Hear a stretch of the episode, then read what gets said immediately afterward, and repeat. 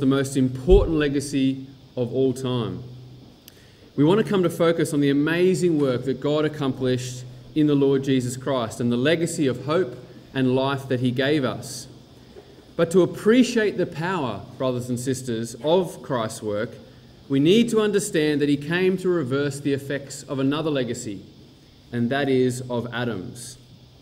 And our brother Pete took us at the end of his study yesterday to 1 Corinthians 1, where Christ and Him crucified is put forward as being the power of God and the wisdom of God. And I hope this morning, brothers and sisters, we're going to see how wonderful the power demonstrated in the work of the Lord Jesus Christ, but also the wisdom in bringing about a plan of salvation so grand as this. But when we come to look at Scripture, we see that a key connection is made for us. For instance, in Romans chapter 5, as by one man's disobedience many were made sinners, so by the obedience of one man shall many be made righteous. And that connection is also in 1 Corinthians 15.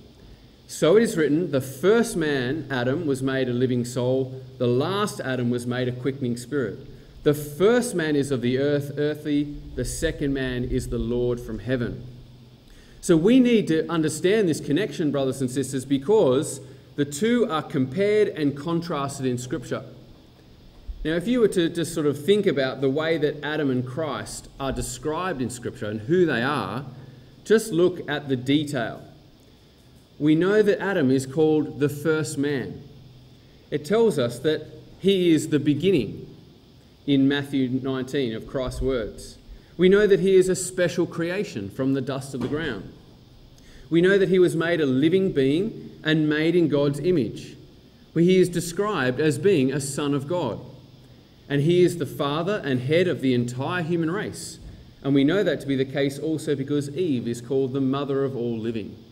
So there's a description of the way Adam is described in the Bible. Now look at the way Christ is introduced. He is the firstborn from the dead. He is the beginning, Colossians 1 says.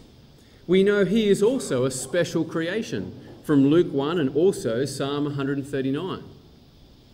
We know that he is a life giving spirit and he is the, invi- the image of the invisible God and he is God's beloved Son. And we know also that he is the head and the father of God's new spiritual creation. And we'll have a look at that idea of the father towards the end. But see, brothers and sisters, straight away we have two family heads being presented to us in Scripture. That as Adam was the father of the natural human uh, creation, so we have Christ as being the head or father of a spiritual creation that God is going to bring about in him. And these key doctrinal passages, brothers and sisters, draw these vital parallels between them. And it's not just here in Matthew 5, sorry, in um, Romans 5 and 1 Corinthians 15. Scripture abounds in these links between Adam and Christ.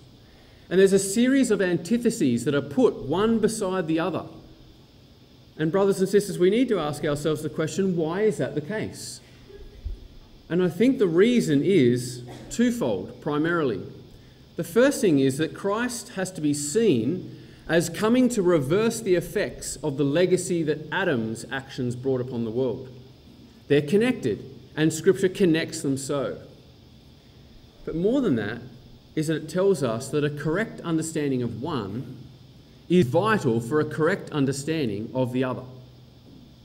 So if we misunderstand what happens in Eden, we're going to misunderstand the importance of what Christ was doing and how the wisdom and power of God was demonstrated. And we're going to see that what Christ came to do, he had to go through and bear the consequences of the first man in order that he might find a legacy for us of life and eternity. So, we're going to do a little bit of first principles for the moment, brothers and sisters. So, please forgive me for this, but I think that it's vital that we get the foundation in Genesis. And we need to go back, in a sense, into the, the, the Genesis record to see how the scripture details the creation and the entrance of sin and death into the world. It starts the entire scriptures like that, brothers and sisters, because it's vital for us to understand the truths concerning God and his actions with mankind. Now, I like to do diagrams because they help my single core brain process things. So, here, if we look at the way that God, out of love, creates a race of people to reflect his glory, we can see that man, being created for that purpose, being created to have dominion, was at this stage very good to the purpose of which God had created him. And he was in harmony with his Creator. But unfortunately, as we know from the events of Genesis 3, that by man came sin and death. And God, who is righteous and holy, he does not dwell in darkness, he is light. And when man who has wronged God can see those actions that he has done, then God's just sentence of sin subjects man to death. And there is, of course, this division now. And of course, there needs to be a way in which man who has been alienated by these actions can come back to God. And so we can see in Genesis that sin's consequences were right there. It says that they were naked and they went and they hid themselves. And this is telling us, brothers and sisters, that there is like this external flag of an inward effect of sin, because sin had brought about a change. It tells us that their eyes were opened and they sewed fig leaves together. And it's as if they, they had adopted the carnal logic of the serpent and from that moment on, it had aroused in them a desire and a lust towards that which God had forbidden.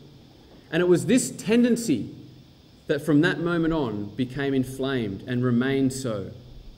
And so we are told in verse 17 and 19 of, of Genesis 3 that dying thou shalt die. Here was the direct consequence. The curses were to enforce the very things that God's law had previously said. And so, by divine judgment, they were made subject to death or mortal, using the scriptural definition of mortality.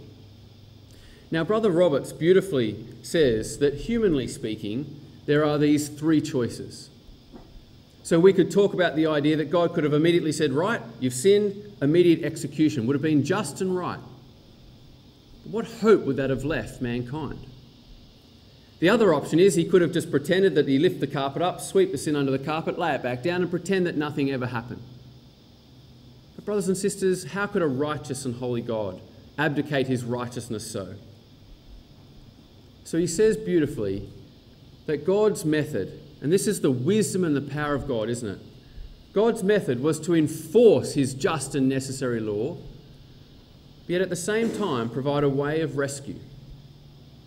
And we're going to see that that way of rescue is going to come through the upholding of that righteous and just sentence.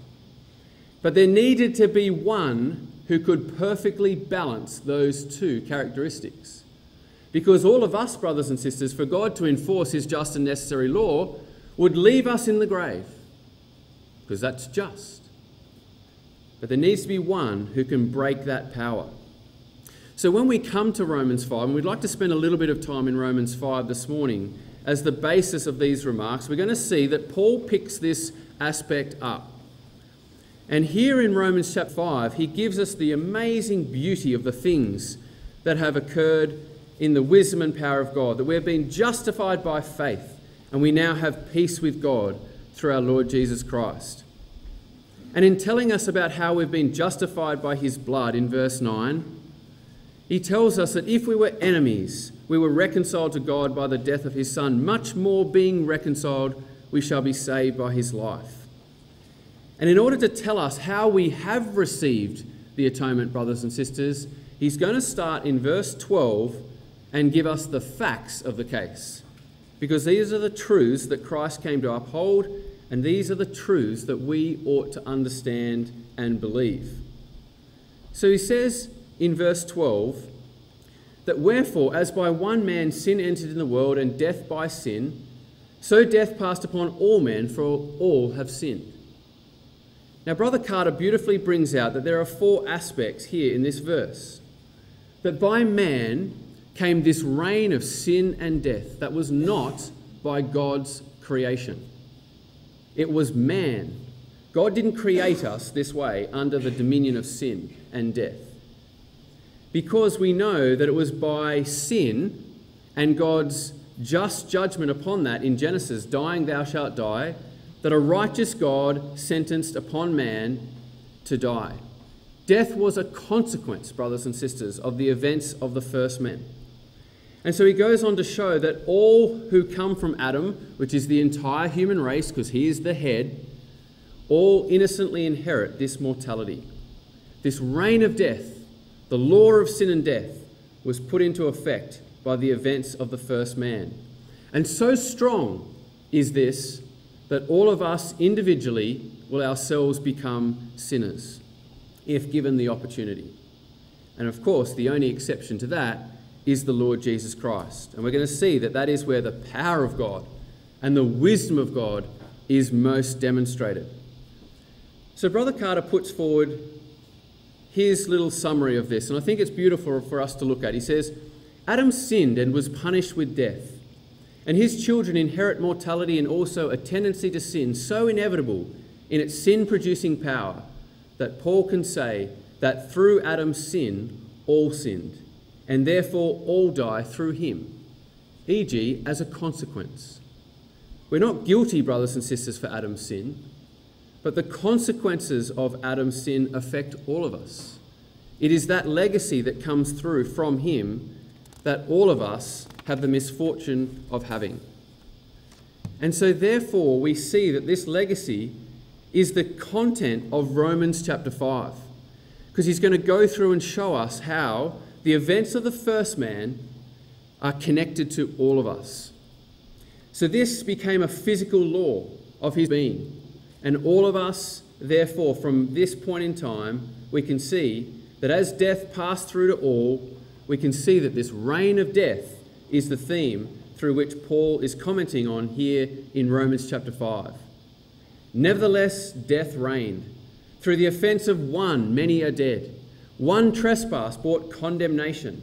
For if by one man's offense death reigned by one, as by one man's trespass led to the condemnation for all men, by one man's disobedience many were constituted sinners.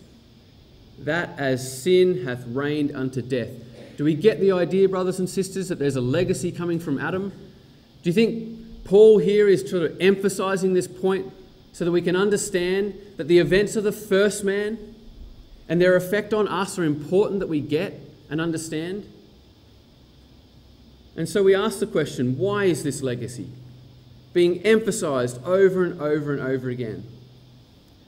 Well, it's because, brothers and sisters, in Romans 5, as the legacy of Adam is continually mentioned, so too we have the events of another man and what he did and the effects, of course, of his legacy. Because Romans 8 says that the creation was subjected to futility, to vanity, not of its own will, but of the will of him who subjected it in hope. And we're going to see, brothers and sisters, that that beautiful expression of Brother Roberts, in that he enforces his just and necessary law, is going to be the means by which hope is brought out of that. He subjected it in hope. It's beautiful, isn't it? From Romans 8. So when we see here in Romans 5 these two placed side by side, we can see that the legacy of Adam bringing sin and, and death into the world is going to be paralleled to how Christ and his obedience brings life to us, to the many. Because we are going to share in their legacy. They become, in a sense, the channels through which the work of God is going to be funneled. And if you want like a little activity to go through Romans chapter 5 and colour some of these words in, you can see that he's again emphasizing the events of the one man, the family head, the federal head, and showing how that then comes across to the many. Sorry, I'll go back. But we can see here the one man is mentioned both of Adam and of Christ all the way through. The events of that family head will have consequences to the many, or those who are in Adam and in Christ. And that's why we saw when we started our slides that this idea of a, a family head is really important because God is going to deal with us through that means. That if we can understand how death has come into the world and sin, we're going to see how righteousness and life will come through Christ. Because the point of comparison that he's making here, brothers and sisters, is in Adam, we all share the disabilities that came upon the world by his sin. We innocently inherit Adam's mortality without having committed or are guilty of his crime.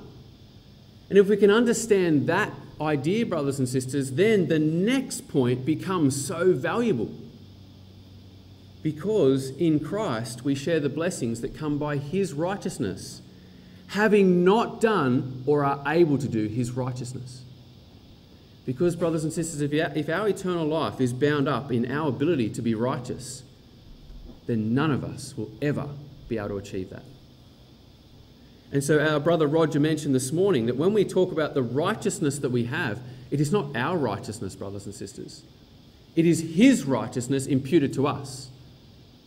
It's our, it's our family head's work that is shared with us if we are in Him. That's the point that Paul wants to make. If we understand the origins of sin and death in the world and how we become a partaker of that, then God is going to use in His wisdom the one man who He made strong, the warrior. He's going to make him able to share with his brethren the consequences of his work, even though you and I ourselves are not able to be righteous like him. That's beautiful to see the effect of how one has been able to bring about life and peace for us. Now, the Weymouth translation, brothers and sisters, I believe is beautiful in Romans. It really just brings out some of these themes so beautifully. And I've got it up here. I know there's a lot to read, but I hope I've tried to colour code it so we can see the connections really well. But just look at the way that the, the, the translation here describes this reign. Death has reigned as a king but God's free gift immeasurably outweighs the transgression. So here's, here's now the parallels being made. For if through the transgression of the one individual the mass of mankind have died, then infinitely greater is the generosity of which God's grace and the gift given in his grace, which found expression in one man. I love that. That's just beautiful. Have been bestowed on the mass of mankind If you can understand how we have come to innocently be a partaker of the things that have taken place in Adam, then, brothers and sisters, we can see how that has been bestowed upon us who are not able to be righteous like our Lord. So, death made use of the one individual to seize the sovereignty. All the more shall those who receive God's overflowing grace and the gift of righteousness reign as kings in life through the one individual, Jesus Christ. It follows then. You see, there's this flow on effect that we can see the events of the head of one family and the consequences, therefore, going through are paralleled. Just as the result of a single transgression is a condemnation which extends to the whole race, so also the result of a single decree of righteousness is a life giving acquittal which extends to the whole race in Christ. For as through the disobedience of one individual the mass of mankind were constituted sinners, so also through the obedience of one the mass of mankind will be constituted righteous. We will be given that righteousness. We don't achieve that. It is ours by being shared by our family head.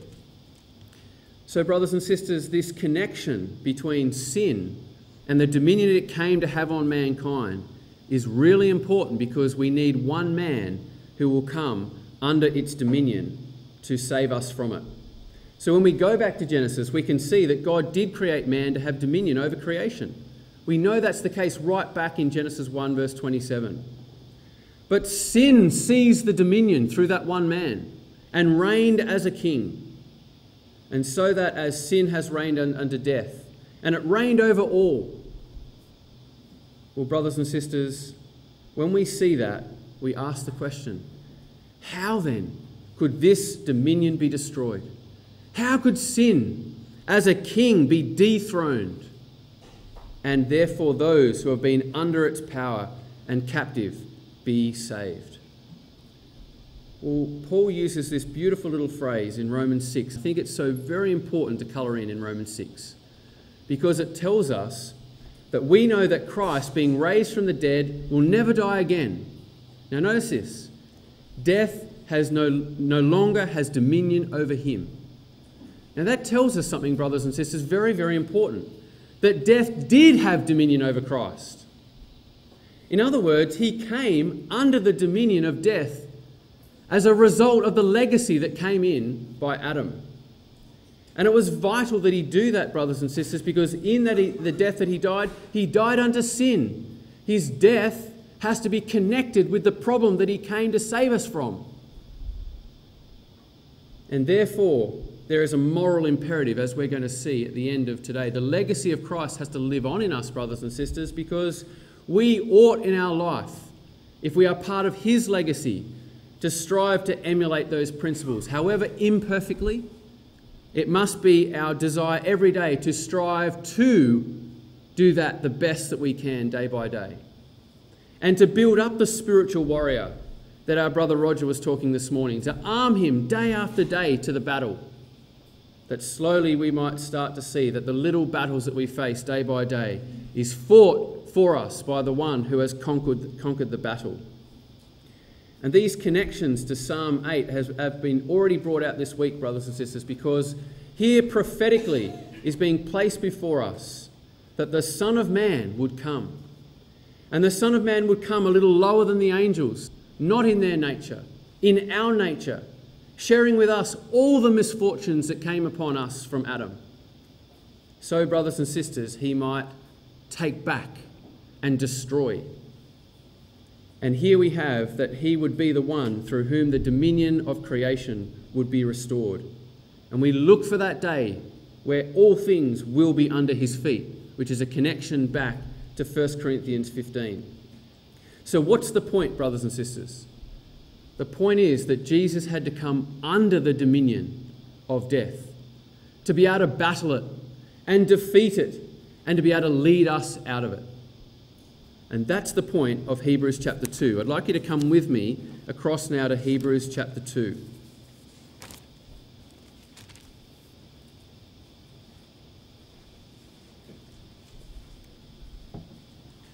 Our brother Peter was taking us yesterday to Romans chapter 8 where it actually shows that Jesus actually had to come in the very likeness of sinful flesh, that he might condemn sin. Where was it going to be condemned?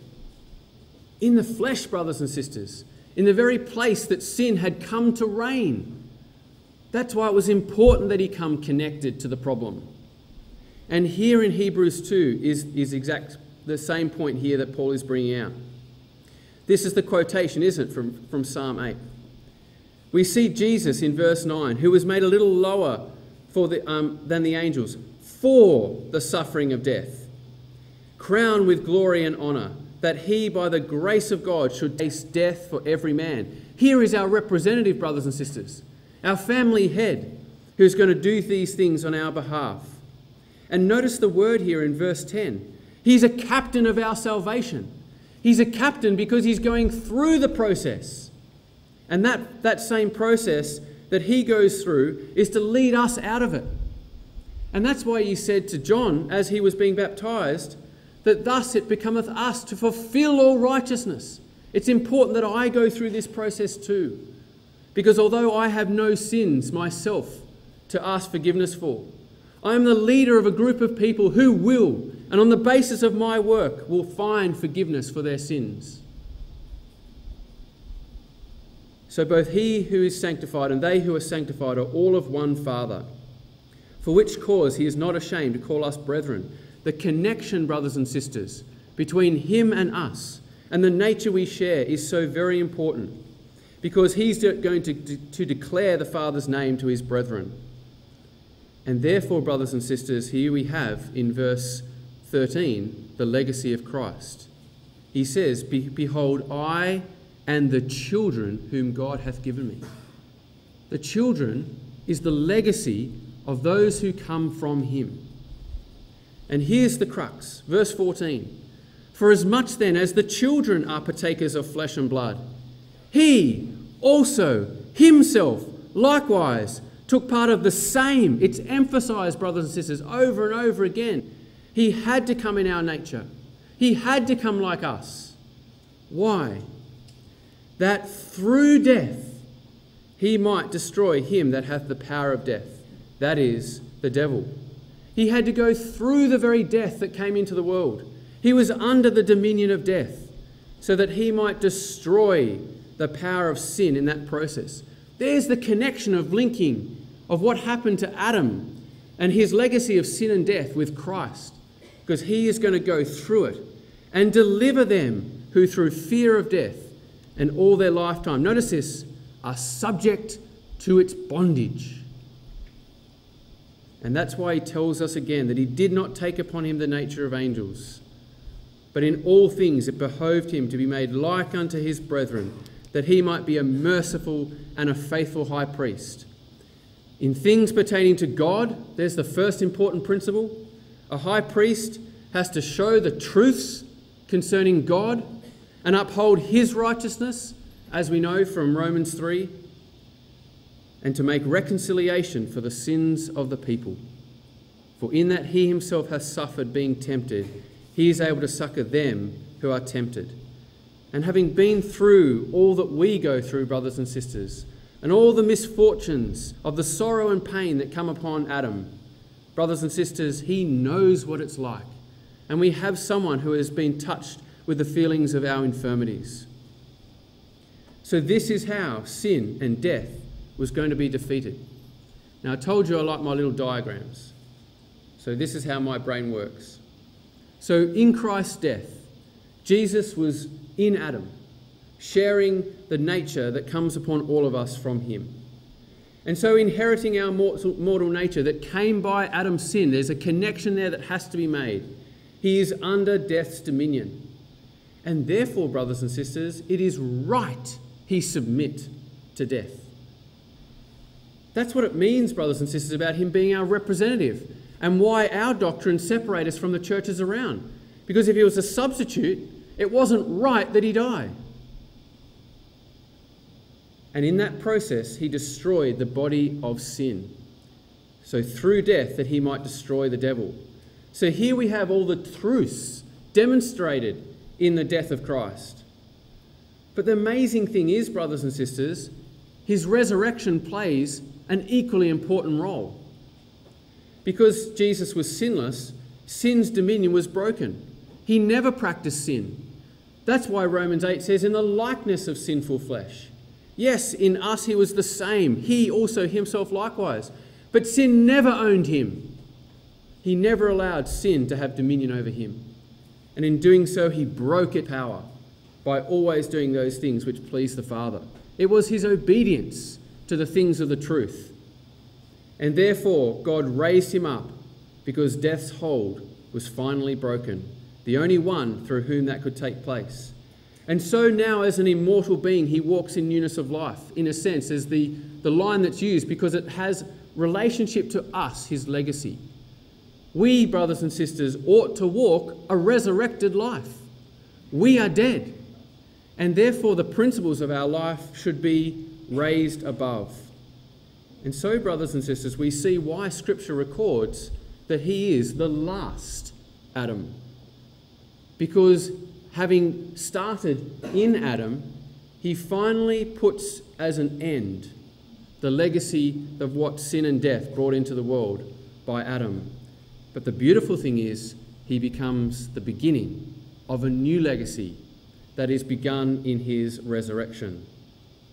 And that's why Isaiah 45 beautifully puts the phrase, He's a just God and a Saviour.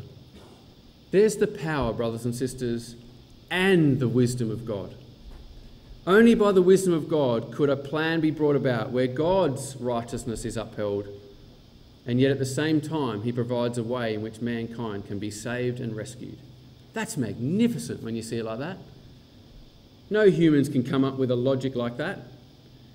And therefore, brothers and sisters, I'd like to show you again this little diagram that to me portrays the aspects of all of these principles. I'm really sorry, even with binoculars, you probably won't be able to read that. But if you'd like a copy of it later, happy to give it to you. But just going through how it summarizes the principles. The first man, Adam, we have up the top here. He is the head of the entire human race. being created. But from the moment when they fell, sin entered the, into the world. And God's righteous sentence subjected Adam to death, which becomes a physical law of his being. And now we have this blue box in which all in Adam will share his dying, subject to death, mortal nature and a sin proneness. And that little man down the bottom here is Christ because he comes in that process, involved, connected in that legacy. So death comes upon the world and passes through and reigns from Adam to Moses. And we have this idea that all in Adam die, even Christ, because he's under the dominion of death. He has borne our griefs, Isaiah 53 says. And therefore, Jesus declares God's righteousness in upholding that sentence. And there publicly demonstrates that God, you are right in condemning this nature to death. And so, brothers and sisters, 1 Corinthians 15 tells us that the, the end of this process, the resurrection, he uses these words when this mortal has put on immortality, then death will be swallowed up. See the connection between mortality and death the scripture is painting to us? The resurrection must be the antithesis of the death that came into the world. And, brothers and sisters, what I've got down through here on the right hand side is all the statement of faith clauses that beautifully show those principles. They are the things that bind us together. Well, we've been talking a lot this week too about theistic evolution and some of the errors that go in. I'd like to show you, brothers and sisters, why that's such a problem. Not because you just have to you know, rip Genesis 1 to 3 out of the Bible, that's you know, an issue as well. But if you have a look at this little diagram, it demonstrates the importance of how the atonement breaks down if we do not have a correct understanding of the sin and death that entered into the world. So, on the right hand side, if death was already in the world, if mortality, if man was already subject to death, we can see that this big arrow on the right hand side is already there. Then Adam, when he was given the law and told, well, if you do that, you'll die, it was a redundant law. They were already dying, if that was the case. But more than that, brothers and sisters, death, if it was already in the world, was not an enemy. Because if death was already an enemy before Adam sinned, then he would have needed redemption and Christ before even sin entered the world. But if we keep following that down, we can see that when Christ comes over here on the right hand side, he's not connected to the problem of sin and death. He's all the way over here. Because Adam's sin must have therefore just brought about a legal sentence, and the wages of sin, we therefore have to introduce a new unbiblical term called eternal death. And therefore, when Christ came to you know, taste death for every man, he must have come to, to taste eternal death, which means it's not right that he rise again. And therefore, it's unrighteous that he die because he's not connected to the problem. And ultimately, if we then try to take Christ from over here and put him over there to solve Adam's problem, we ultimately make him a substitute and just pull him over there to solve a problem to which he's not connected. You see, brothers and sisters, it all starts to break down. But our brother Carter mentioned in his book again these beautiful words It is by man in both cases. The second man must be a descendant of the first man. He must work his way out of the evil into which the first brought all. Only by being in the evil, subject to its effects of sin, can he come out of it. Death can be overcome only by one coming under its dominion so mankind is involved in the consequences of the fall of the man and of the rise of the man. For as in Adam all die, so in Christ all made alive. In Adam, by physical descent, from him by generation all die. In Christ, by union with him, be regeneration, shall all be made alive. Do you know, brothers and sisters, we don't have a choice to be in Adam, but we do have a choice to be in Christ to be a partaker of that legacy. And if we refuse that choice, we can be guaranteed that Adam's legacy will stay with us. And when we look at it like that, as Moses said, I have placed before you life and death, blessing and cursing. Choose life. is what he's saying. It's as easy as that when you look at the two side by side. And so Christ, brothers and sisters, comes to be the last Adam. This is significant that Paul draws these parallels this way. It's significant, brothers and sisters, that Christ come bearing the consequences that came upon the first man. And that's why in Scripture, both the Old and the New Testament go to great lengths to tell us the genealogies. Because it's trying to show how this man, Christ, is going to come bearing all the consequences that came upon the first man. He is a sharer of these things. And Isaiah 53 and Hebrews 2, verse 14, which is what we've just taken, what we've just been at, show us again the connection is very important. And what's beautiful is our brother Peter yesterday in his studies took us to the serpent in the wilderness. Why did a serpent have to be lifted up? Because there brothers and sisters was a symbol of that lifeless serpent hung on a pole that people could believe that the power of the serpent had been finally put to death. People had to see the connection, and that's why the Lord Jesus Christ brings that up as the, as the vital principle in, in John chapter 3 to tell Nicodemus about. That as the, the serpent in the wilderness was lifted up, so must the Son of Man. And it's just as if this little Numbers 21 passage, it's just seemingly insignificant is massively emphasized by Christ because of the connection here. He had to come in that same nature. Because, brothers and sisters, there he was going to battle and defeat sin in the very place that it came to reign. Genesis 3:15 means that when Christ was the seed of the woman, he would not be the seed of the man.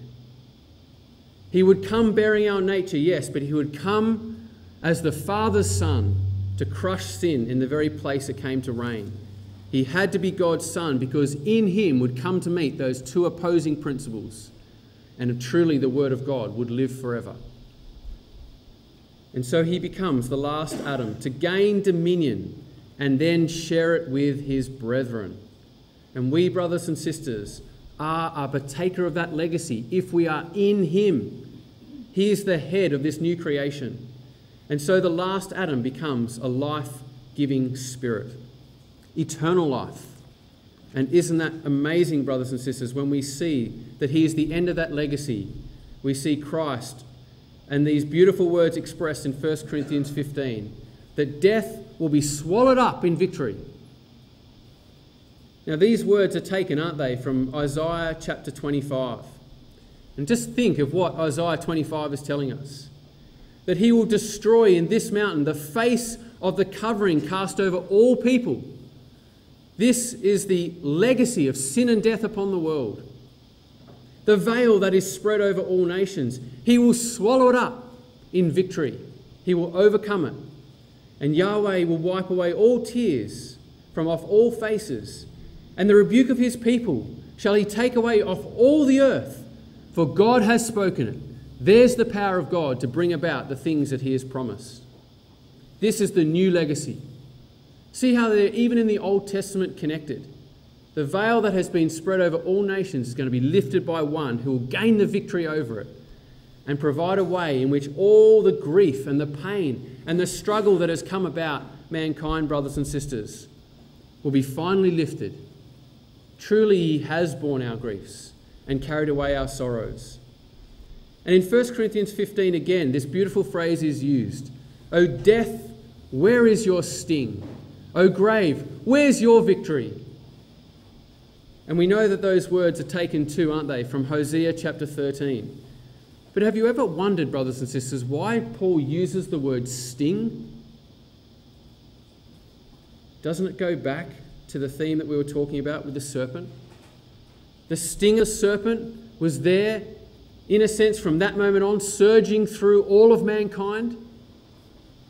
But for those who believe and look up, there's going to be a removal of that curse because one has gained the victory. And that victory is only through Christ. There is no other name under heaven by which we must be saved. And it's because, brothers and sisters, that Christ went through that death and so therefore he has destroyed sin and death in such a process. And that's why, brothers and sisters, in Christ, all will be made alive. And we have the chance to, to be baptized into Christ. That's what makes us part of that legacy. We actually say to the old man, we don't want to be part of that legacy anymore. We want to be with him, together, planted with him, that we might live. And you know, brothers and sisters, when we talk about being baptized into Christ, haven't our studies in Ephesians and Colossians this week shown us that being baptized into Christ is not just an event by which our life in Christ starts? It's a continual putting on of Christ, and it's a continual putting off of the things of the flesh until that day of redemption. Yes, the legacy of Adam will be with us for some time in the misfortunes that we will go through until the day where our redemption and this mortal body will be removed. But, brothers and sisters, until that day, we can be confident that now is Christ risen and he has become the firstfruits. He has started a new legacy. And that legacy, brothers and sisters, means that there's going to be many more fruits afterwards. There's going to be many more who are partaker of that wonderful sharing of the glory that will take place. And so we said at the start that, that Christ is actually called in Scripture a father because he is the head of a new family. A new legacy will begin. Isaiah 9 For unto us a child is born, unto us a son is given, and the government shall be upon his shoulder, and his name shall be called Wonderful Counselor, the Mighty God, the Father of eternity, the Prince of Peace. That mighty God there is the, there's a mighty warrior, the strong warrior who would come and be able to defeat sin in its own home territory. We mentioned before from Hebrews chapter 2 I and the children whom you have given me. This is a, a, quotation from the Old Testament that is picked up in the New Testament because, as if in the mind of Christ, these are the things that he would have been thinking about. And we know that he was thinking about those things as he went to the cross because Isaiah 53 tells us he shall see his seed there was the joy that was put before him, brothers and sisters, not only in being elevated to the Father's presence, but also seeing the fact that he would declare his name, the Father's name, to his brethren in the great congregation, that that is yet still future in the kingdom. And you know the part that I find absolutely amazing is if we go back into Genesis, where it all begins with Adam. Do you know what's beautiful? Is that the legacy of Christ is already there. It's already placed for us so that we can see the wonder of the Father's plan even before sin entered the world. Now, that's very hard for us to get our heads around, brothers and sisters. But let us just be absolutely moved by the foreknowledge of the Father and how Christ was from the very beginning, even before creation, he was the centre and focus of our Father's plan. But when we go back to Genesis 2, we can, we can see that God caused a deep sleep to come upon Adam in the creation of Eve. And we know in Scripture from 1 Corinthians 15 that sleep is a symbol of death. But now is Christ risen from the dead and become the firstfruits of them that slept. So Adam had to go through this process in which there would be the birth of his bride. And so we're told that it was God that caused this to take place. Because it is not my will, but thine be done, was the victory.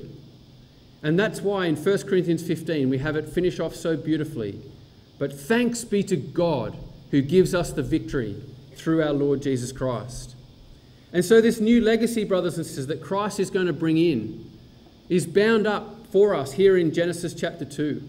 It says that he took one of the ribs, or he took out of the side of Adam, and there he built Eve. And you know, in John chapter 19, it's John who is looking on at the cross. And he sees the spear go into the side of Christ, and out come blood and water. As if he stops his entire record and he says, I'm bearing record that what I saw is true. Why does he make such a deal about that?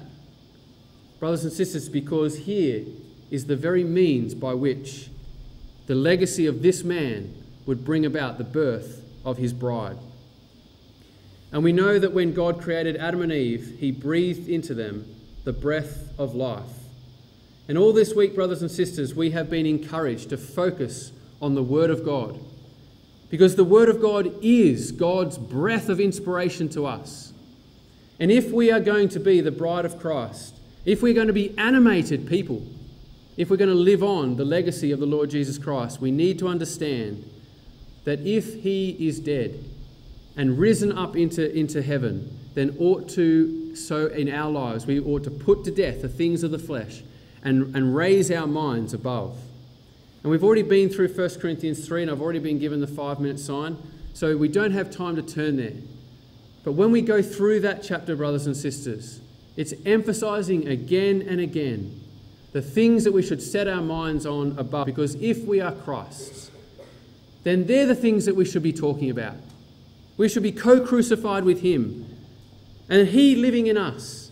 And the things that we love and the things that we look for, the things of our life, should be as if they are Christ living in us. That is the legacy. If we are His children, brothers and sisters, then we will be like Him. And that's why this beautiful little passage in Romans 5 that we started on, it talks about the joys and the gladness that, have, that has been brought about because of the work of Christ. You know, I, I don't know how you imagine how the Apostle Paul would have written his letters, but when I get to Romans and I see particularly some of the, the, the parts where he would have been able to detail the, the doctrinal significance of things, you can imagine that he's sort of writing very carefully and thinking about what he's you know having to put down because he wants to clarify it carefully. And of course, under inspiration, he would be guided as to the things to write perfectly. But I think when he gets to Romans 5, brothers and sisters, the pen just goes wild.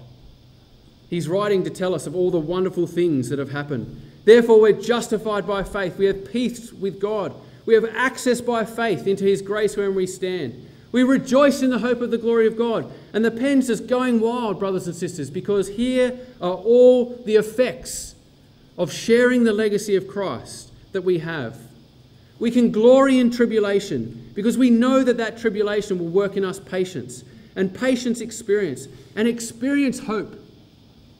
And that hope doesn't, isn't going to make us ashamed, brothers and sisters, because the love of God is shed abroad in our hearts. They're the things that a correct understanding of all the wonderful things that have been brought about by the work of Christ should draw our minds to. So, as we find in Genesis this beautiful marriage taking place, let us, brothers and sisters, look forward to that wonderful time of the marriage that lies before us. Let's finish, brothers and sisters, in Revelation 21, because here is the hope of our legacy.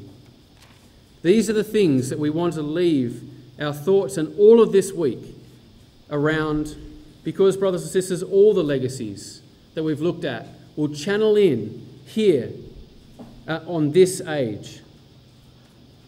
Revelation 21.